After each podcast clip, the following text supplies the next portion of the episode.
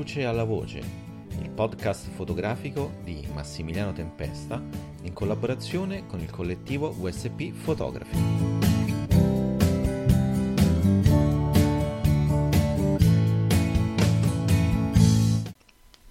Eccoci qui con la nuova puntata del podcast Dalla luce alla voce, siamo arrivati a 14 puntate un bel, un, bel, traguardo, un bel traguardo. Oggi ritorniamo dopo alcune puntate che erano incentrate sulle interviste ad alcuni autori, ritorniamo invece alle puntate monografiche e lo facciamo con uno degli autori, dei fotografi più importanti della storia della fotografia italiana. E, è un autore che di difficile eh, classificazione, secondo me, ha influenzato qualsiasi tipo di fotografia era, era un fenomeno, cioè, c'è poco da fare. E lui è Luigi Ghirri. Partiamo dalla fine. Ronco Cesi, frazione di Reggio Emilia, ad una manciata di chilometri dal centro città. È l'ultima casa dove abiterà Luigi Ghirri. Eh, nella sua vita ha cambiato molte abitazioni, ha fatto eh, molti traslochi. Abbiamo la nebbia, abbiamo la terra coltivata, un canale di irrigazione taglia in due il paesaggio ed il fotogramma e si perde nello sfondo nebbioso, questo sfondo che poi degra- degraderà fino poi a diventare la periferia di Reggio Emilia. Questo è l'ultimo scatto eh, fatto, eseguito da Luigi Ghirri, uno scatto di una semplicità disarmante.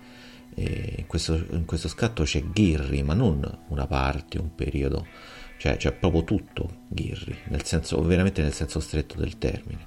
Abbiamo la sua terra, l'apparente semplicità dello scatto, che poi ragionandoci chissà quanto tempo ha impiegato per scattare, quanti scatti ha fatto, a che distanze, da che angolazioni, anche perché lui poi scattava sempre più di una foto del soggetto, inquadrato in maniera differente, e poi decideva in seguito cosa, eh, quale scatto scegliere. Abbiamo il pensiero di Ghirri, un pensiero sul, sul paesaggio morto, eh, curato e modificato dall'uomo, che poi si perde nelle, nelle, costruzioni. Un paesaggio che poi ha perso la sua originalità, il suo carattere, le sue caratteristiche riconoscibili, ma non è solo una perdita di identità fisica dovuta all'opera dell'uomo, ma è anche e forse poi soprattutto una perdita di identità soprattutto alla sua percezione da parte di chi guarda. C'è una frase fantastica di Ghirri ed è il 1992 e lui afferma la gente non guarda, il tempo del vedere è diventato quello dell'obiettivo fotografico, una pornografia dello sguardo dove tutto è mostrato, ostentato e abusato. Sembra oggi, insomma sembra veramente un commento alla, all'attività fotografica di questi periodi, invece è una frase di, di 28 anni fa. Infatti sorge la domanda chissà oggi cosa, cosa, direbbe, insomma l'idea di questa pornografia fotografica poi non si riferisce ovviamente solo al paesaggio, ma a tutto quello che, che osserviamo, che ormai è, è usa e getta, plastificato. Ghirri cerca di produrre delle immagini che possano decongestionare lo sguardo umano dall'intossicazione visiva per questo produce delle immagini essenziali, lente, usa composizioni armoniose, facili da focalizzare e decifrare. Gigiola Foschi le definisce fotografie del silenzio, perché permettono a chi le guarda di creare un luogo silenzioso al proprio interno. Ghirri poi diceva che fotografare il mondo è un modo per comprenderlo. Quindi lui percepisce dei confini nei quali la, la realtà in ordine si mostra senza poi bisogni di, eh, di artifici. Poi per lui la fotografia non è solo lo scatto, ma è anche il processo mon- mentale che porta allo scatto, anche l'atto del guardiare è fotografia. Vuole indagare il processo che ci porta a fotografare. E qui sono poi chiare le influenze di Ugo, Ugo Mulas e del suo lavoro Le Verifiche, ma anche l'influenza di molti filosofi ed antropologi del, del tempo. Una, una, bellissima definizione di, di Ghirri sulla fotografia è che la fotografia è un enorme giocattolo intriso di magia, perché fa tornare gli uomini al loro periodo dell'infanzia, unisce la dimensione della fiaba con le disillusioni dell'età adulta. E questo poi ritorna nella sua idea, questa cosa magica, questo, questo potere magico del, della fotografia, della macchina fotografica, ritorna nella sua idea di paesaggio. E infatti lui spiega che il paesaggio è come qualcosa di fiabesco e quindi come il fiabesco è un universo meraviglioso che si affianca al mondo reale senza sconvolgerlo e senza distruggerne la coerenza. Il fantastico invece rivela uno scandalo, una lacerazione, una irruzione insolita, quasi insopportabile nel mondo reale. Quindi per far uscire fuori l'aspetto banale e tranquillo, ma anche i suoi aspetti segreti, il fantastico ha bisogno di qualcosa di magico, ossia della fotografia. E quindi noi potremo vedere questo paesaggio che lui fotografa come qualcosa di, di fantastico che deve avere un po' un, uno strumento per, per, mostrarsi e questo appunto è la, è la fotografia. Lui oltre poi a, eh, era un grandissimo amante della letteratura, di, eh, della musica e lui era influenzato un po' da tutto, anche dalla, dalla, musica, lui era un grandissimo appassionato di Bob Dylan che ascoltava sempre nei, nei suoi viaggi interminabili in macchina su, questo, eh, su questa Volkswagen eh, tutta scassata. Ma poi le sue influenze maggiori saranno poi quelle degli artisti concettuali modenesi, anche contemporanei a lui, che lo porteranno a concepire la fotografia come non una semplice rappresentazione del reale, come non sia obbligata poi ad essere una rappresentazione del reale. La fotografia, essendo dotata, come l'arte, di un suo linguaggio e di una sua autonomia, può rielaborare la realtà. L'idea è quella di, re- di rielaborare le cose più ovvie, banali, ma con una luce differente. Questo è un po' il filo rosso che poi unisce tutti i lavori di Ghirri. Ora eh, parliamo di alcuni lavori di, di, Luigi Ghirri che ho scelto su, in base al mio gusto personale, non c'è, non c'è, una scala, sono più importanti o meno importanti di altri, no, io ho, scelto di, eh, di parlare di questi. Il primo è Viaggio in Italia del 1984. Luigi Chirri è il promotore di un'indagine sull'Italia insieme ad altri eh, fotografi come Mimmo Iodice, Fulvio Ventura, Vincenzo Castella, Vittore Fossati e Cookie White. L'indagine cerca un qualcosa mm, che non c'è più, ossia una campagna trasformata poi nelle periferie delle grandi città. È come se ci fosse un passaggio di consegne tra la campagna e la periferia, dei non luoghi che invece racchiudono la nostra memoria. Si sceglie di rappresentare senza lo scorrere de- del tempo, così poi da contrapporsi allo scorrere veloce scadenzato del tempo e della vita nella città. Invece si ha idea che nella periferia sia tutto, si vuole rappresentare questa eh, periferia più lenta.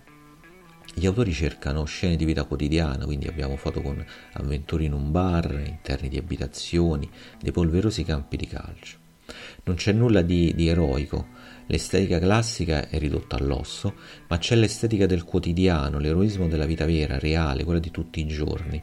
Molte volte troppo invisibile. La bellezza del banale, dell'invisibile perché visto poi mille volte al giorno. Persone eh, mai presenti in maniera definita ma percepita. La loro presenza è data dagli oggetti, dai luoghi, quindi loro parlano delle persone, di chi abita in questi luoghi, non eh, mostrandole, ma mostrando i loro luoghi e i loro oggetti.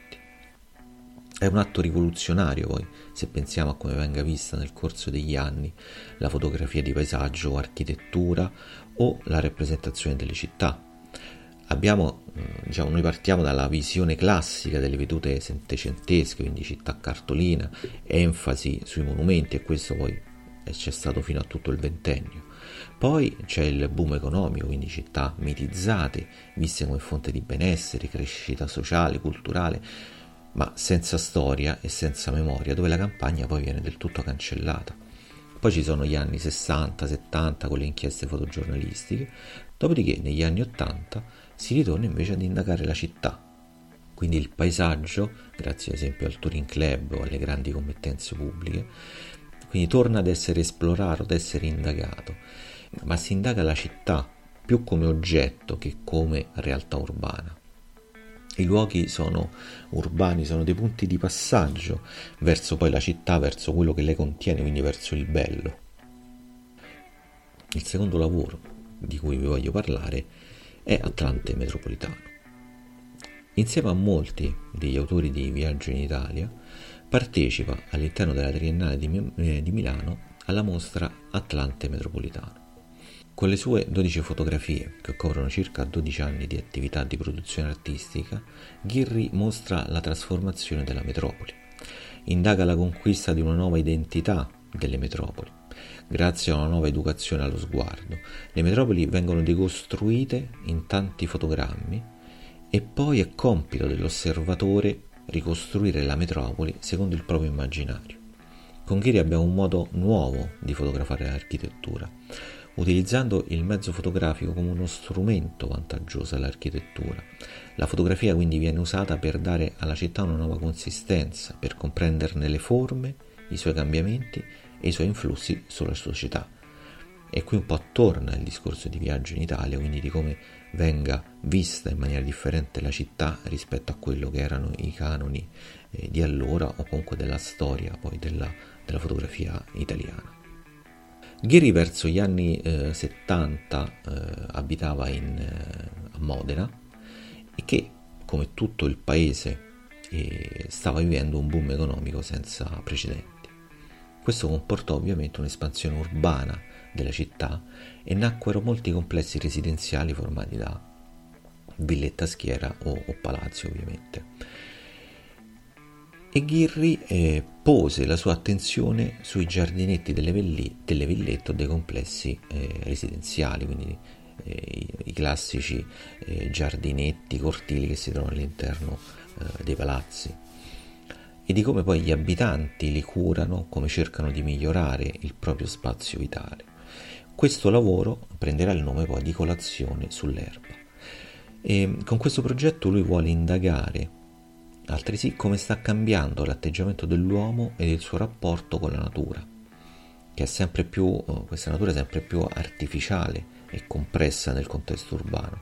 Quindi come viene eh, diciamo, eh, creata la natura al, allo scopo di abbellire un po' i giardinetti o i cortili o eh, le aiuole cittadine.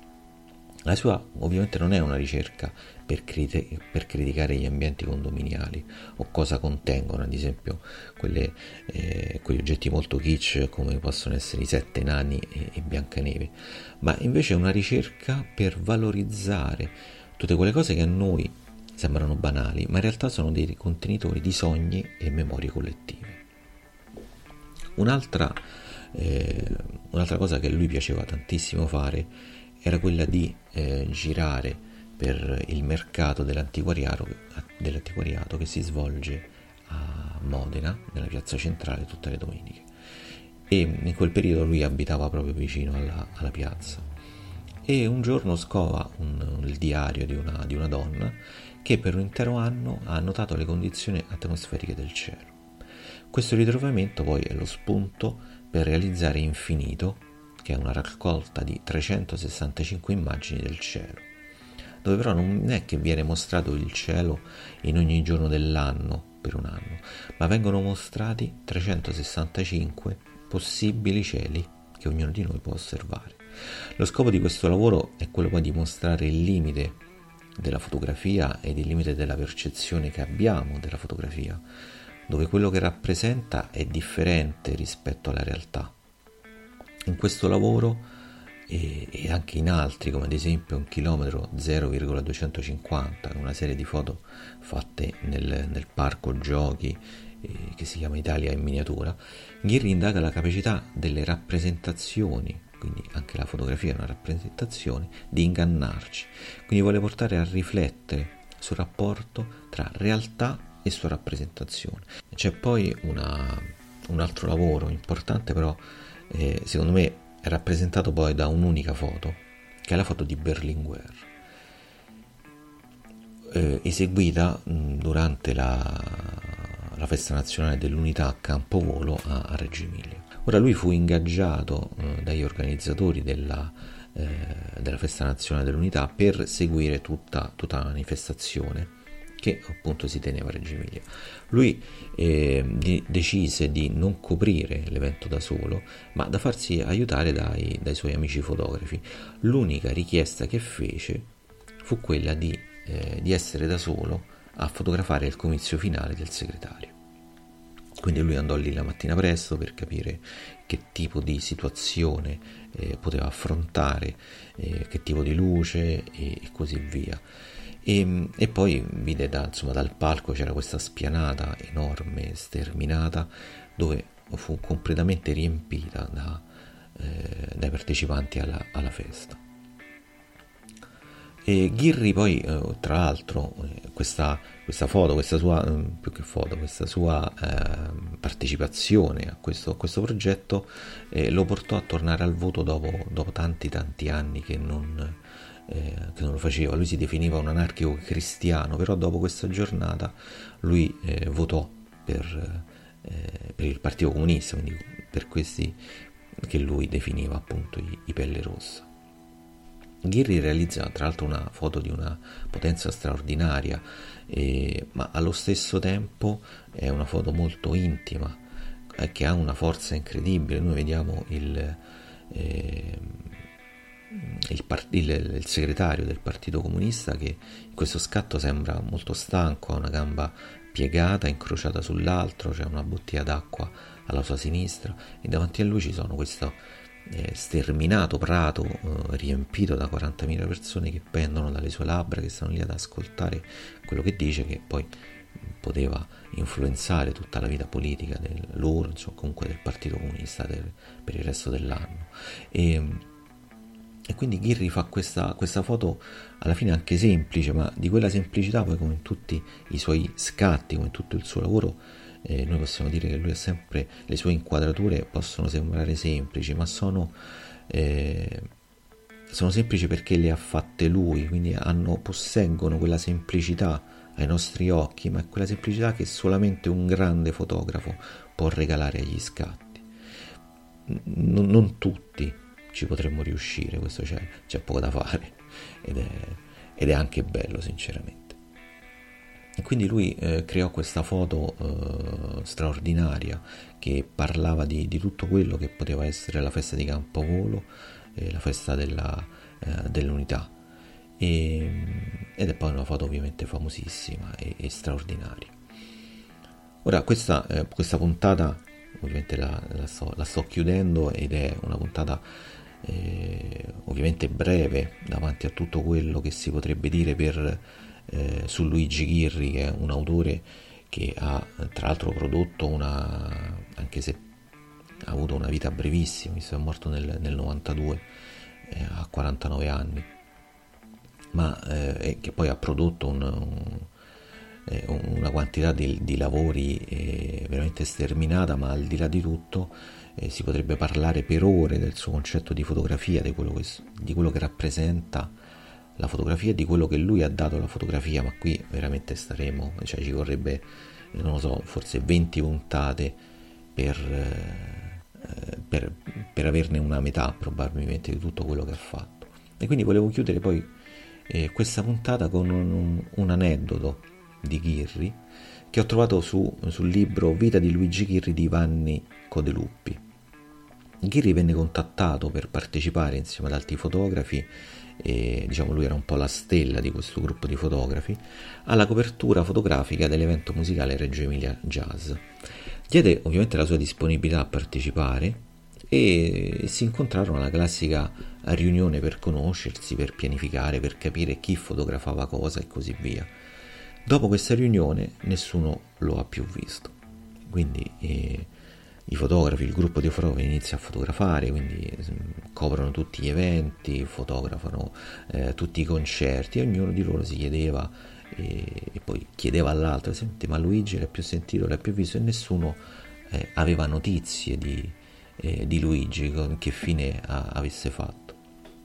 Il festival ovviamente finisce e poi quando manca all'incirca un mese alla, all'esposizione il, il coordinatore dei, dei, fotografi, poi autore del libro, si ritrova un pacchettino sulla scrivania, un pacchettino, una bustina in realtà gialla. La apre e, e dentro trova le, le diapositive fatte da, da, Luigi Ghirri e il catalogo della mostra. E lui, lui c'era stato, aveva ripreso l'evento, però nessuno l'aveva incontrato perché lui, a, a differenza degli altri autori, aveva deciso di fotografare i camerini vuoti, i camerini dei, degli artisti, lasciati vuoti perché loro erano sul palco. Quindi, eh, a differenza di tutti gli altri che stavano lì a cercare l'espressione, eh, il pathos delle, eh, dei concerti, queste facce, eh, queste smorfie prese dalla concentrazione, dallo sforzo per suonare lo strumento e così via, quindi la, la classica perla di sudore sul, sulla fronte. Lui invece aveva deciso di fare eh, tutta un'altra cosa, di non fotografare gli autori, ma di far parlare i luoghi dove loro stavano poco prima del concerto. Quindi ritorna l'idea di lui che era il fotografo eh, dell'assenza, eh, però eh, questa assenza che poi comunque parla, ci dice, ci racconta chi sono gli uomini che stavano lì dentro, quello che facevano. E quindi, eh, sinceramente, cosa, cos'altro possiamo aggiungere a, a, quanto detto, a questo aneddoto che poi ci fa capire chi era, chi era Luigi Ghirri? Io direi nulla. Quindi vi saluto, vi ringrazio anche questa volta per la pazienza e l'attenzione che avete prestato ai, alle mie parole, a quanto raccontato. Grazie mille